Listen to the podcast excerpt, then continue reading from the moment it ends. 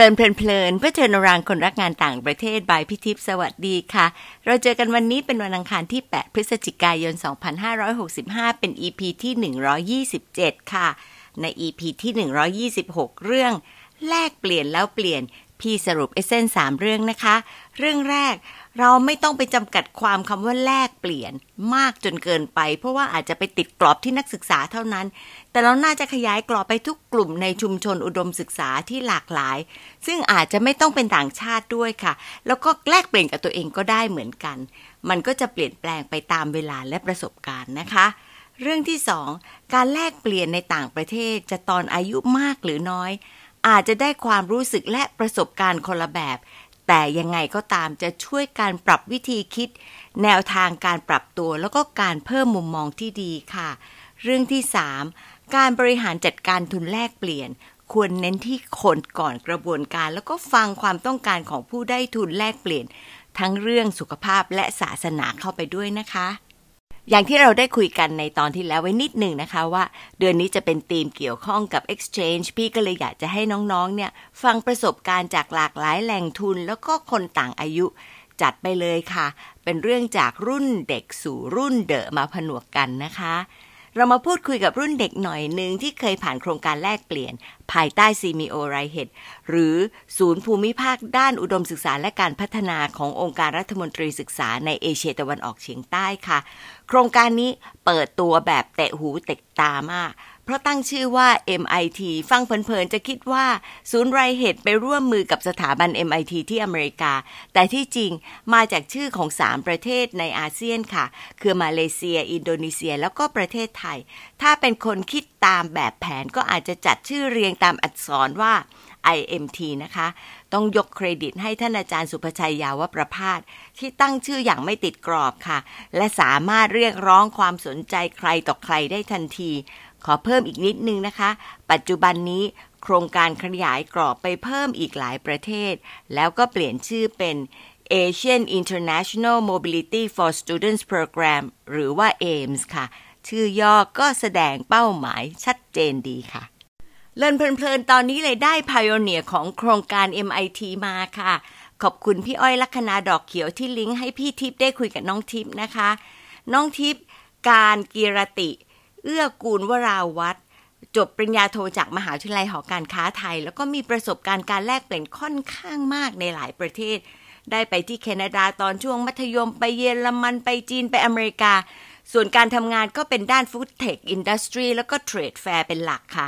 รวมทั้งมีธุรกิจส่วนตัวด้านการเกษตรด้วย ให้น้องทิพย์มาย้อนนึกไปถึงเมื่อยังเป็นนักศึกษาที่วิทยาลัยนานาชาติมหาวิทยาลัยมหิดล เน้นถึงตอนที่ไปโครงการ MIT มากหน่อย เพราะนอกจากจะเป็นรุ่นแรก ยังเป็นประเทศในอาเซียนคือ ไปที่มหาวิทยาลัยบีนูสที่กรุงจาการ์ตาอินโดนีเซียค่ะ มาฟังประสบการณ์ของน้องทิพย์ในตอนที่ชื่อว่า แลกเปลี่ยนตัวเป็นๆฟังเลยนะคะ วันนี้ก็รู้สึกดีที่ได้เจอเด็กรุ่นใหม่ๆหน่อย ในเซอร์เคิลที่พี่ชอบมากก็คือ circle วิเทศสัมพันธ์นะคะ แล้ว circle ของการแลกเปลี่ยนน้องทิพย์ก็เป็นคนเรียกว่าเป็น pioneer ในโครงการของ SEAMEO RIHED ใช่ไหมคะ ใช่ค่ะ จะเล่าเรื่องของโครงการ MIT ซึ่งไม่ใช่ไปเป็น MIT ของอเมริกา MIT คืออะไรที่น้องทิพย์ไป MIT จริง ๆ เป็นเริ่มแรกเนี่ย เป็นโปรแกรมที่ที่เขาทำร่วมกับประเทศมาเลอินโด แล้วก็เมืองไทย เป็นการแลกเปลี่ยนนักศึกษา เพื่อเพื่อแลกเปลี่ยนวัฒนธรรมนะคะ เป็นเป็นโครงการหนึ่งของของรัฐบาลที่ทำขึ้นตอนนั้น เป็นส่วนหนึ่งของอ่าอาเซียน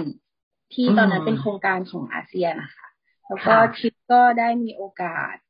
ได้ไปร่วมในปีแรกนะคะ ซึ่งรู้สึกว่าจริงๆอะรู้สึกดีใจมากที่ได้ไป ตั้งแต่ปีแรกเลย เพราะว่าพอเรากลับมาเนี่ย เราก็มีโอกาสได้เข้าไปรับประกาศนียบัตรในอ่าอ่า กับกับนายกรัฐมนตรีตอนนั้นด้วย เป็นคุณอภิสิทธิ์รู้สึกเหมือนแบบ เออ เวลาเราไปอะไรเป็น pioneer เป็นเป็นรุ่นแรก รู้สึกว่ามันค่อนข้าง special ใช่พี่ก็คิดอย่างนั้นเหมือนกันว่า pioneer เนี่ย ก็ควรจะต้องให้เขา special เพราะว่ามันเป็นความเสี่ยงอย่างหนึ่งคือทุกอย่างเรายังทำไม่ค่อยเป็นเท่าไหร่ในแง่ของการจัดการ แล้วเด็กๆก็เข้ามาเพื่อที่จะเอาโอกาสตรงนี้ไป แล้วก็ทำให้ทุกคนได้เรียนรู้เนาะตอนนั้นน้องทิพย์คิดว่าเอ๊ะความหมายจริง ๆของ exchange คืออะไร เรามีคิดอันนี้ไว้หรือเปล่าหรือว่าอะลองดูก็ไม่ได้คิดอะไรเยอะเอาจริงๆ ถ้าถ้าถ้าถ้าตอนนั้นเลยนะคะ เราก็ไม่ได้คิดอะไรเยอะ เราก็รู้สึกว่าเฮ้ยมันเป็นมันเป็นโอกาสที่ดีที่ เราจะได้ไปประเทศที่ปกติอะมันไม่มีโครงการ exchange เพราะปกติอย่างอย่างที่ MUIC นะคะที่ฮิตเรียน เขาก็จะมีโครงการ exchange ไปยุโรปอเมริกา ญี่ปุ่น เกาหลีอะไรอย่างนี้ใช่ไหมคะ แต่โครงการเนี้ย มันเป็นประเทศที่เป็นมาเลเป็นเพื่อนบ้านเรา เป็นอินโดที่แบบ ก็อยู่ในเอเชีย แต่เราอะเอาจริง ๆ คือเราไม่รู้จักเขาเลย ค่ะ แล้วแล้วแล้วเราเราได้เลือกไหมคะ ที่ไปอินโดนีหรือว่าทางระบบงานของเราเลือกให้ เออจริง ๆเขาก็จะให้เลือกว่าเราอยากไปมหาลัยไหนอะไรอย่างเงี้ยอ๋อค่ะแล้วเราก็เราก็เลือกลิสต์ไปแล้วเขาก็เอามาแมทช์อ๋อค่ะ แล้วทิปได้ไปที่มหาวิทยาลัยไหนนะคะ ตอนนั้นไปที่ b n o s International ค่ะ ไปโรงเรียนอินเตอร์เหมือนกัน อ๋อค่ะ ของอ่าไปที่จาการ์ตา อินโดนีเซียค่ะ แล้วแล้วในในความที่เป็นอินโดกับ เอ่อเป็นจาการ์ตา เป็นกรุงเทพประเทศไทยมีอะไรต่างตอนก่อนไปหนูก็ไม่รู้หนูก็ไม่เคยไป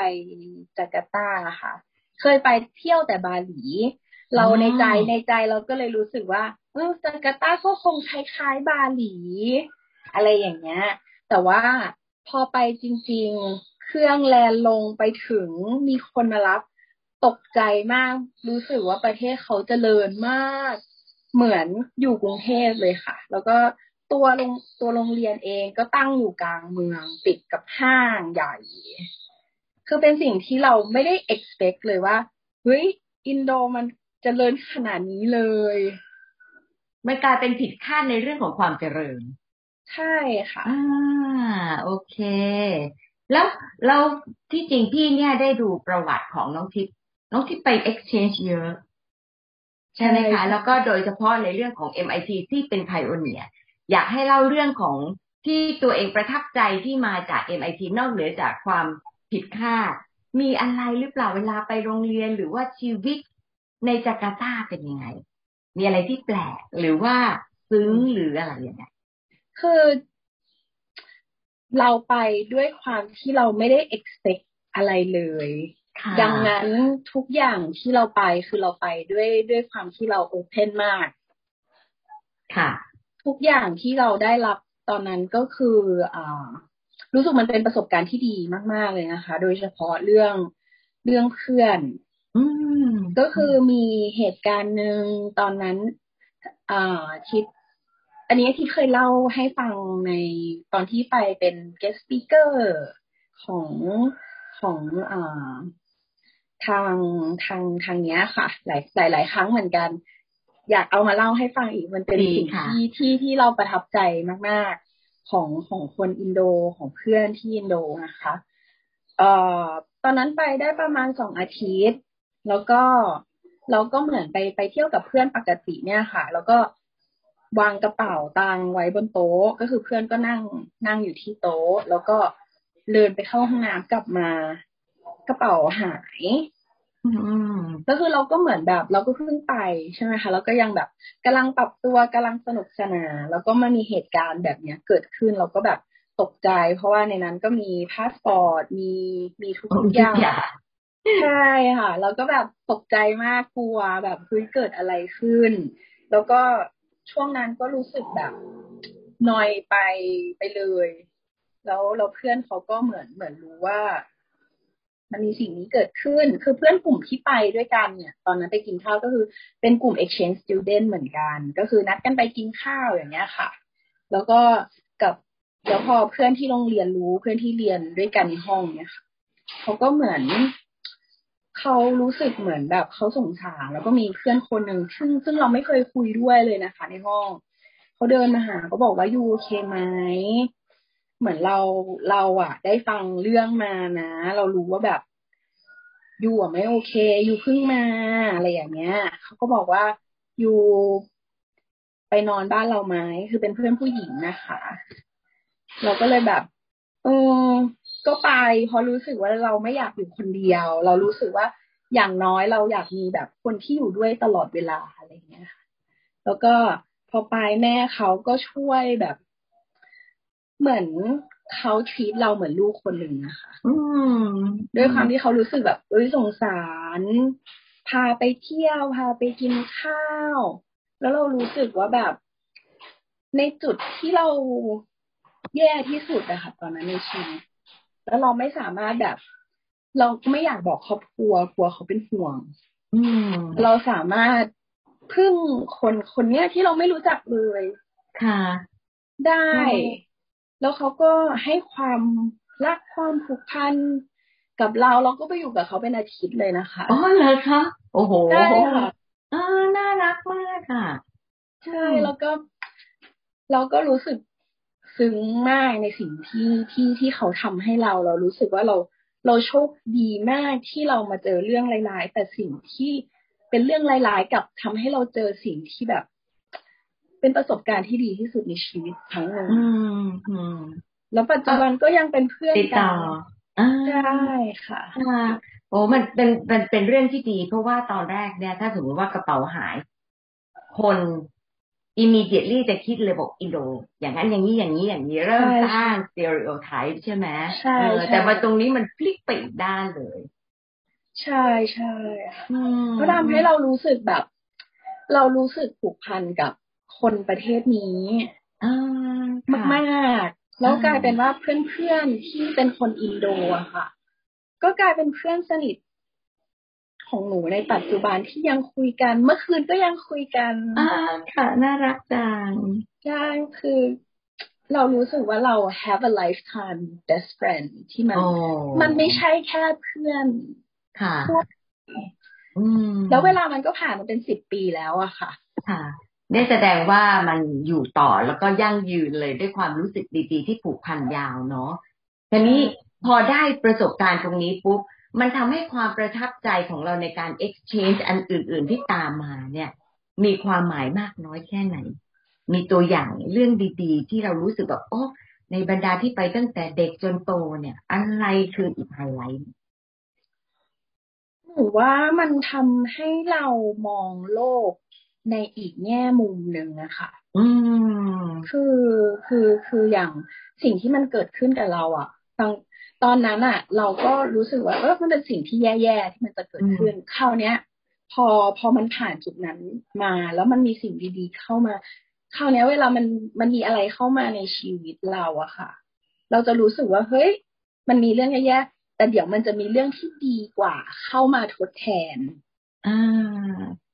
ก็ถ้าถ้าเป็นแบบนี้ปุ๊บก็แสดงว่าเวลาเราไป exchange ไม่ว่าจะไปที่ไหน attitude ตรงนี้ความรู้สึกตรงนี้มันไปกับเราละ ใช่ค่ะอืมก็เป็นเป็นเป็น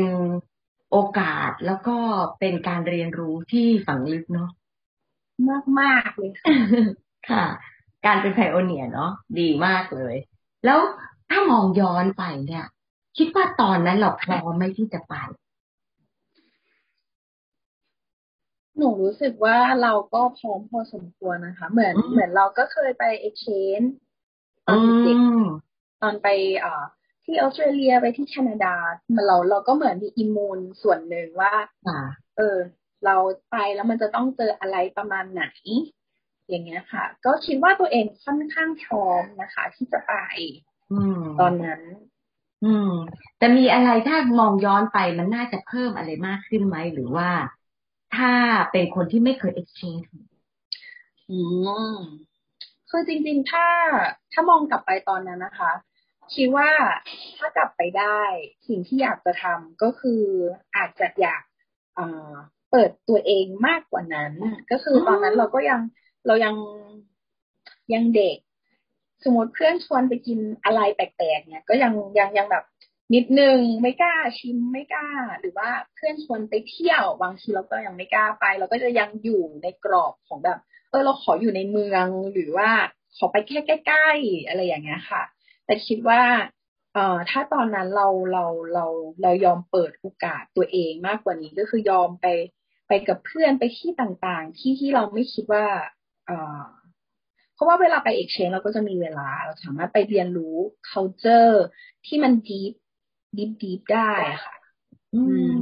ก็คิดว่าคงอยากทำมากมากกว่า ถ้าถ้ามีโอกาสได้ทำอืมทำไมเราถึง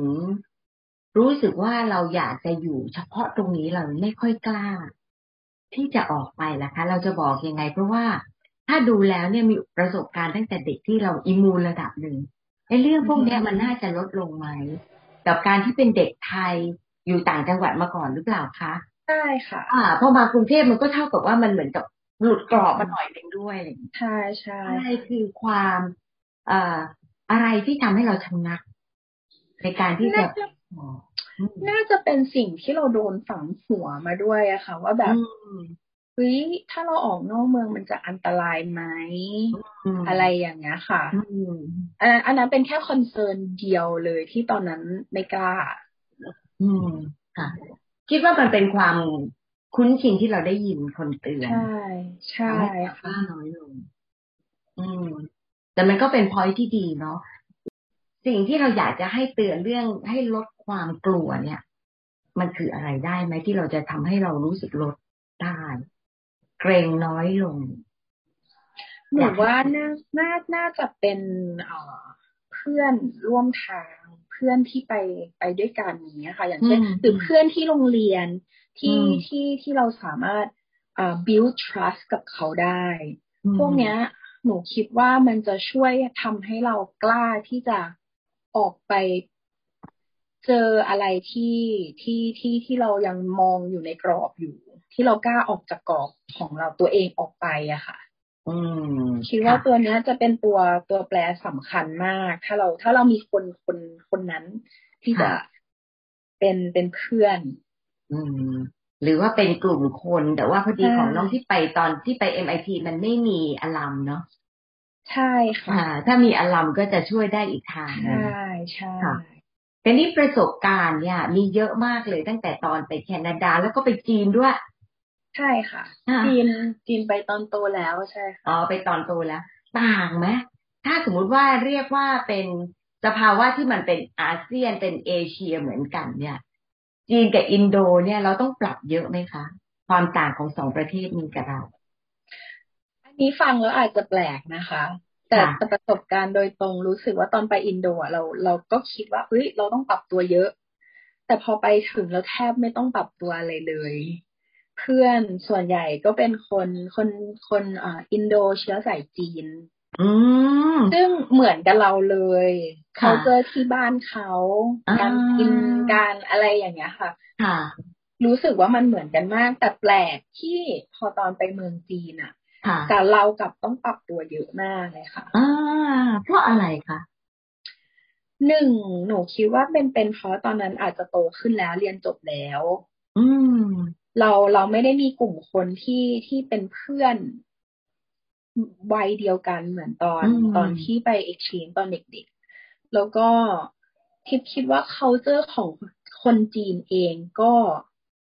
ต่างกันคนจีนที่อพยพออกมาจากประเทศจีนกับคนจีนที่เป็นคนจีนที่ยังอยู่ในเมนแลนด์หนูว่านิสัยอุปนิสัยใจคอไม่เหมือนกันอืมถ้ากับเราเราอาจจะโตมากับคนจีนที่อพยพมาอะไรอย่างเงี้ยเราก็เลยมีความรู้สึกว่าสบายมันคุ้นเคยใช่แต่ก็ไม่ค่อยคุ้นเคยเท่าที่ควรเนาะอืมใช่ค่ะ กลายเป็น culture shock เลยค่ะการไปแข่งขันแล้วมีเรื่องไหนที่ช็อกสุด เรื่องที่ช็อกเหรอคะที่เมืองจีนใช่ไหมคะค่ะคือที่เมืองจีนหนูจะต้องเดินไปโรงเรียน คือหนูไม่ได้พักในหอพักที่โรงเรียน ค่ะเอ่อเวลาเดินไปบางทีคนจีนนะคะเขาก็จะเหมือนขากสเลดหรืออะไรอย่างเงี้ยค่ะ โยนขยะ อะไรเงี้ยเขาจะโยนแบบตัดหน้าเราเลยหรืออะไรอย่างเงี้ยค่ะ อันนี้เป็น culture shock ที่แบบเกิดมาไม่เคยเห็น อยู่ที่อินโดเองก็ยังไม่เคยเจออแล้วพอเราโตขึ้นมันก็เลยมีความรู้สึกเหมือนกับเอ๊ะมันน่าจะไปอีกระดับที่เรา expect ใช่ไหมใช่ใช่มันก็เลยเจออะไรที่เป็นความต่างมากเนาะทีนี้อยากจะถามเป็นภาพใหญ่แหละ ว่าหลังจากที่เราผ่าน หลาย ๆ ประเทศหลาย ๆ ประสบการณ์ แล้วเราก็รีเฟล็กของเราอยู่เรื่อย ๆ เนี่ย ที่เป็นทิปทุกวันนี้ มาจาก exchange ส่วนไหนบ้างไหมอ่า หนูว่าเป็นเป็นประสบการณ์ที่มันมาหลอมรวมกันนะคะ ด้วยความที่เราไปในช่วงอายุที่แตกต่างกัน สิ่งที่เราได้เรียนรู้มันก็มันก็จะต่างกันด้วย แต่ว่า หลักๆเลยอะทิปรู้สึกว่าสิ่งที่เราได้ ที่มันเป็นเราของทุกวันเนี้ย อย่างหนึ่งก็คืออการที่เราไม่มองอะไร ไม่มองโลกในเหรียญในแง่เดียวอะค่ะ ด้านเดียว อืม คือคือเราจะมองหลายมุมมากแล้วเราก็จะเข้าใจ อันนี้เดี๋ยวขอยกตัวอย่างอย่าง อ่า ตอนที่ไป MIT อะค่ะ เราได้ไปอยู่ในประเทศที่เป็นมุสลิมปกติเนี่ย เราจะไม่ค่อยคุ้นเคยสิ่งที่เราเรียนรู้มารับรู้มาในระหว่างที่เราอยู่ไทยเองหรืออยู่ประเทศอื่นเอง กับสิ่งที่เราได้ได้รับรู้ด้วยประสบการณ์ตัวเองที่ประเทศอินโดเนี่ยมันต่างกัน อย่างเช่นอ๋อที่มีเพื่อนคนหนึ่งเป็นมุสลิม ค่ะ แล้วก็สนิทกันที่ก็บอกเขาว่า เออ เราอยากเรียนรู้ศาสนาเขาอ่าเขาก็พาเราไปมอส พาเราไปเรียนรู้ต่างๆ แล้วเรากลับรู้สึกว่าเฮ้ยจากแต่ก่อนที่เราเคยรู้สึกว่าเฮ้ยศาสนามุสลิมมันแบบเขาต้องแบบปาเทือนเขาต้องแบบเขาต้องเชื่ออะไรแปลกๆอะไรอย่างเงี้ยค่ะกลับกลายเป็นว่าเราเห็นความสวยงามของศาสนาเขา แล้วเราก็เอาสิ่งนี้มามาพูดให้คนอื่น ได้ได้รับรู้เหมือนกันทุกก็รู้บอกว่ามีคนมุสลิมจริง ๆ อะ เป็นคนที่แบบจิตใจดีมากเขาเชื่อในในพระอัลลอฮ์ของเขา เขาทำตามในสิ่งนะแล้วมันเป็นสิ่งที่สวยงามมาก ความเชื่อของเขามันสวยงามอะค่ะ แล้วก็อยากให้ทุกคนได้รู้แบบนี้เหมือนกัน แล้วก็รู้สึกว่าเนี่ยประสบการณ์ อันนี้ก็เป็นประสบการณ์ที่สำคัญทำให้เราแบบ จะไม่มองอะไร ในสิ่งที่เรารับรู้มาแค่ฝั่งเดียวใช่แล้วก็ยิ่งยิ่งทุกวันนี้มีสื่อเยอะมากเลยที่มาจากหลายทิศทางเนาะมันก็ช่วยในเรื่องของการกลั่นกรองของเราได้ระดับหนึ่งกับการไปเจอจริง ก็ได้คุยกันกับน้องทิพไว้เหมือนกันว่าพี่จะถามอันนี้นะแล้วโควิดล่ะ ในเมื่อเราไป exchange ที่เป็น physical presence แต่พอโควิดมันไม่ได้น้องทิพมองในเรื่องนี้ยังไงบ้างคะ อืม จริงๆอะทิพรู้สึกว่าการ exchange สิ่งที่สำคัญเลยคือการที่เราได้ไปเรียนรู้ด้วยตัวเอง เหมือนกันแต่ว่าถ้าสมมติมันอยู่ในโควิด pandemic อย่างเงี้ยค่ะทิพรู้สึกว่าสิ่งที่อาจจะช่วยได้อีกอย่างหนึ่งก็คือการที่เราใช้ virtual หรือใช้ใช้เหมือนเพนพอลสมัยก่อนอย่างเงี้ยค่ะ มีเพื่อนแล้วก็มีการแลกเปลี่ยนกัน มีการ ให้เพื่อนพาไปเที่ยว แลกเปลี่ยนความเข้าใจในชีวิตของกันและกัน เรียนรู้วิถีชีวิต ว่าอันนี้ก็น่าจะช่วยได้ดีเหมือนกันค่ะ แทนที่เราจะต้องไปอยู่ตรงนั้น แต่เราก็มีเพื่อนที่เราสามารถคุยได้แลกเปลี่ยนได้ แต่ถ้าให้แลกเปลี่ยนแบบเวอร์ชวลตลอดชีวิต เป็นส่วนหนึ่งของการเรียนการสอนเลยกับเอ่อจะยังไงดี กับการที่เอ่อ ไม่มีเลยกับการที่มีฟิสิกอลอย่างเดียว อ่ามองแล้วเป็นยังไงถ้าให้เป็น virtual อย่างเดียว ข้อดีของมันนะคะ หนูว่าก็คือการที่เขาอะสามารถอยู่ที่บ้าน แล้วเขาสามารถมีเพื่อนได้ทั่วโลกเลย ในเวลาที่แบบใกล้เคียงกัน ไม่ได้ไม่ได้ใช้เวลาเยอะไม่ต้องเดินทาง อันนี้ก็จะเป็นข้อได้เปรียบอย่างหนึ่งนะคะ แล้วหนูคิดว่าถ้าสมมติเราเราเขาได้ได้ได้เห็นในผ่าน virtual มากพอ แล้วมันเป็นสิ่งที่เขา attract เขาสามารถไปด้วยด้วยบินไปเองเป็น physical visit ได้อีกทีหนึ่งอืมอันนี้ก็ก็น่าจะเป็นประสบการณ์ที่ดีเหมือนกันอ่าก็คืออย่างน้อยสุดก็ใช้เทคโนโลยีให้เป็นประโยชน์ในการที่เราจะรู้จักมากขึ้น แล้วก็ จริงๆกับกลายเป็นเรามีช้อยส์มากขึ้นใช่ไหมคะ ใช่ใช่เออก็ถือว่าเป็นการเตรียมตัวอย่างหนึ่งเหมือนกันเนาะใช่ค่ะอ่าหนูว่าหนูว่าก็เป็นเป็นสิ่งที่ดี พอดี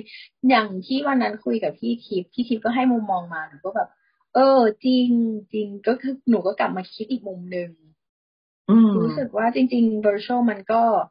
ก็มีประโยชน์ในในในค่ะแง่ของการที่เราสามารถ มีเพื่อนในหลาย ๆ ประเทศพร้อมๆกัน โดยที่เราไม่ต้องไปแบบ ไปที่นี่หกเดือน ไปที่นี่หกเดือน ที่จะเริ่มเรียนรู้ทีละอย่างทีละอย่างแล้วเขาสามารถที่จะเลือกได้เลยว่าเฮ้ยเขาชอบที่นี่อะเขาชอบมากๆเขาอยากไป อืมค่ะ แล้วถ้าสมมติกับเด็กรุ่นใหม่ ที่เขาอยู่แต่กับ virtual แล้วเขาไม่คิดจะ explore น้องทิพย์จะว่ายังไงบ้าง จะเชียร์เขาให้ออกไป explore ยังไงบ้างอืม จริงๆ ในโลกมันผ่านอย่างเราผ่านประสบการณ์มาเยอะนะคะ เรารู้สึกว่า virtual มันดีแค่ไหน เทคโนโลยีมันมัน advance แค่ไหน มันก็มันไม่มี physical connection แล้วก็ chemistry ของมนุษย์อะค่ะที่เราอืมเราเป็นสัตว์ที่เป็นสัตว์สังคม ถ้าเราได้ไปเจอการมี connection ตรงนั้นอะ ทิพย์รู้สึกว่ามันจะเป็นอะไรที่มันมันค่อนข้างถาวร เหมือนอย่างทิพย์ได้ไป exchange ไปเจอเพื่อนไปเป็นมีประสบการณ์อย่างนั้นนะคะมันมันทำให้เรามี friendship ที่เป็นเป็น lifetime อืมใช่ ก็แล้วก็จะเป็นเฟรนชิพที่พอเริ่มตั้งแต่เด็กๆแล้วเนี่ยมันมีความไว้วางใจมากกว่า มาเจอกันตอนโตที่เรายังไม่ค่อยรู้จักเนาะใช่ใช่ค่ะ ใช่ก็เป็นเป็นเรื่องที่ดีๆ ที่เ i r t u a l ช่วยได้ แต่ในที่สุดแล้วฟิสิกอลมันก็จะต้องเป็นการสร้างสัมพันธ์ลึกซึ้งกว่าเนาะใช่ค่ะใช่โอเค ขอบคุณมากนะคะ แล้วก็มีโอกาสเจอตัวเป็นๆกันนะ ยังไม่เคยเจอตัวกันเลย ได้เลยค่ะ ค่ะขอบคุณค่ะ สวัสดีค่ะ สวัสดีค่ะ ขอบคุณน้องทิพย์มาก ๆ เลยค่ะ ตอนนี้กำลังเตรียมตัวจะเป็นคุณแม่ โชคดีจังเลยที่กลับมาตั้งหลักที่เมืองไทยแล้วพอว่าง พี่กันเลยได้จับตัวไว้นะคะ อยากจะพูดถึงเรื่องที่หลังจากคุยกับน้องทิพย์แล้วมันค้างอยู่ในใจของพี่ พี่คิดขึ้นมาสามคำค่ะคำแรกคือมองใกล้คำที่สองคือมิตรภาพคำที่สามคือการเปิดตัวเองค่ะ เรื่องแรกที่พี่ใช้คำว่ามองใกล้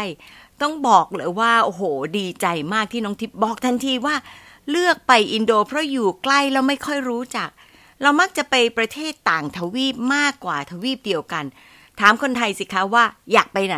ถ้าบอกแค่เอเชียน้องๆเดาได้อยู่แล้วล่ะค่ะจะมีญี่ปุ่นเกาหลีติดโผแบบถาวร น้อยมากที่จะคิดถึงประเทศอื่น ๆ ในอาเซียน และถ้าเป็นอาเซียนก็อาจจะเป็นแค่สิงคโปร์หรืออาจจะติ่งมาเลยนิดนึงไหมคะ anyway to be fair ค่ะ คนจำนวนไม่น้อยก็คล้าย ๆ กับเราละค่ะ คืออยากจะไปประเทศที่เห็นว่าค่อนข้างเจริญ อย่างน้องๆฟูไบรท์อเมริกันพอเราอ่านประวัติก็จะเห็นว่าส่วนใหญ่จะไปแลกเปลี่ยนกับประเทศพัฒนาแล้วในยุโรปเหมือนกัน ต้องขอบคุณประเทศเรานะคะ ที่เป็นแกนหลักของการจัดตั้งอาเซียน และแม้แต่การบริหารจัดการให้ศูนย์ SEAMEO RIHED มาอยู่ในไทย แล้วก็อยู่กับองค์การ SEAMEO พอรณรงค์ให้มีการแลกเปลี่ยนนักศึกษาเริ่มจาก MIT เลยหนุนให้เจนเด็กหน่อยเนี่ยได้มองใกล้ตัวมากขึ้น พี่เห็นภาพการเคลื่อนย้ายในภูมิภาคของเราเอง มีมากขึ้นเรื่อยๆ ซึ่งก็จะส่งผลดีในหลายด้านค่ะ คิดข้ามช็อตไปนะคะ อย่างช่วงโควิด สงครามยูเครนรัสเซีย แล้วก็อิทธิพลของความเป็นมหาอำนาจ เราจะเริ่มเห็นชัดขึ้นเรื่อย ๆ ว่า โลกาภิวัตน ทำให้ supply chain จากทุกมุมโลกเป็นไปยากขึ้นเรื่อยๆ ความสามารถที่จะต้องพึ่งพาประเทศที่ใกล้เคียง จะช่วยลดอุปสรรคได้หลายเรื่อง แล้วก็อาจจะในที่สุดรวมกลุ่มที่จะมีอิทธิพลพอที่จะ supply บางอย่างให้ซีกโลกต่างๆ ได้มากขึ้นด้วยนะคะ อย่างไทยเองเราค่อนข้างจะเป็นมิตรกับนานาประเทศก็ได้ใช้จุดนี้ล่ะค่ะ เป็นจุดแข็งเพิ่มขึ้นมาอีกเรื่องหนึ่ง เรื่องที่สองที่พี่อยากจะพูดถึงคือเรื่องคำว่ามิตรภาพค่ะ น้ำใจของคลาสเมทของน้องทิพย์ทำให้เรื่องกระเป๋าที่หายกลายเป็นเรื่องดีๆ จริง ๆ มันพลิกความรู้สึกด้านลบ กลายเป็นมิตรไมตรีที่เป็น BFF นะคะ best friend forever เลย พี่ก็คิดต่อไปอีกแล้วค่ะ อะไรที่ไม่ดีมันก็อาจจะนำไปสู่เรื่องที่ดีๆ แล้วก็มีบทเรียนในชีวิตที่ดีด้วยว่า ข้อแรก ต้องระวังระวัยไม่ว่าจะไปอยู่ที่ไหนประเทศไหน แล้วอย่าพึ่งอคติเร็วเกินไป อย่ารีบเหมารวมว่า คนชาตินั้นดีไม่ดีไว้ใจได้ไม่ได้นะคะ ข้อที่สองคนที่มีน้ำใจมีอยู่ทุกแห่ง และโชคดีที่เราเจอ นอกจากจะทำให้เราคลายทุกข์ในต่างแดน แล้วก็เป็นเพื่อนซีถาวร มันเพิ่มคุณค่าของการแลกเปลี่ยนทั้งส่วนตัวแล้วก็ส่วนรวมค่ะ เรื่องที่สาม การต้อนรับเพื่อนต่างชาติของลูกเข้ามาเป็นส่วนหนึ่งของครอบครัว มันดีต่อใจสุดๆเลย แล้วก็เป็นสิ่งที่เราฝึกไว้ได้ เพื่อที่จะเป็นการ pay it forward ได้ด้วยนะคะ น้องที่ฝากคำว่าการเปิดตัวเองให้กับเด็กรุ่นใหม่ ซึ่งกินความเกินกว่าการหาโอกาสไปแลกเปลี่ยน แต่เปิดตัวเองในประเทศที่แตกต่าง ได้เรียนรู้แล้วก็ปรับตัว โดยไม่มองโลกในแง่เดียว แล้วก็ไม่ไปคิดว่าตัวเองมีประสบการณ์ แล้วก็พร้อมไปที่ไหนก็ได้ เพราะแต่ละที่ก็มีความแตกต่าง แล้วก็อาจจะทำให้เราเกิด cultural shock ได้ค่ะ เมื่อโอกาสเพิ่มจากการมีเทคโนโลยี พี่ชอบวิธีคิดของน้องทิพย์ที่บอกว่า ถือว่ารุ่นใหม่ได้เปรียบนะคะ เพราะว่าสามารถมีเพื่อนทั่วโลกได้ แล้วก็พอได้รู้จักมากขึ้น อาจจะกลายเป็นออปชันให้เราเลือกไปแลกเปลี่ยนตัวเป็นๆหรือไปเที่ยวเองในประเทศที่เราสนใจจริง ๆ ค่ะ มา refresh กันค่ะ ถ้าเราจะเลือกแลกเปลี่ยนกับประเทศไหนก็ได้ในโลกนี้น้องๆ จะไปที่ไหนสามแห่งแรก เพราะอะไร มีอาเซียนที่ไม่ใช่สิงคโปร์ติดโผบ้างไหมคะ เราจะคิด เพิ่มเพื่อนผ่านเทคโนโลยียังไงไหมคะ เพราะอะไร และมหาวิทยาลัยน่าจะมีบทบาทสนับสนุนยังไงหรือเปล่าคะ ขอบคุณที่ตามฟังและพบกันวันอังคารหน้านะคะ สวัสดีค่ะ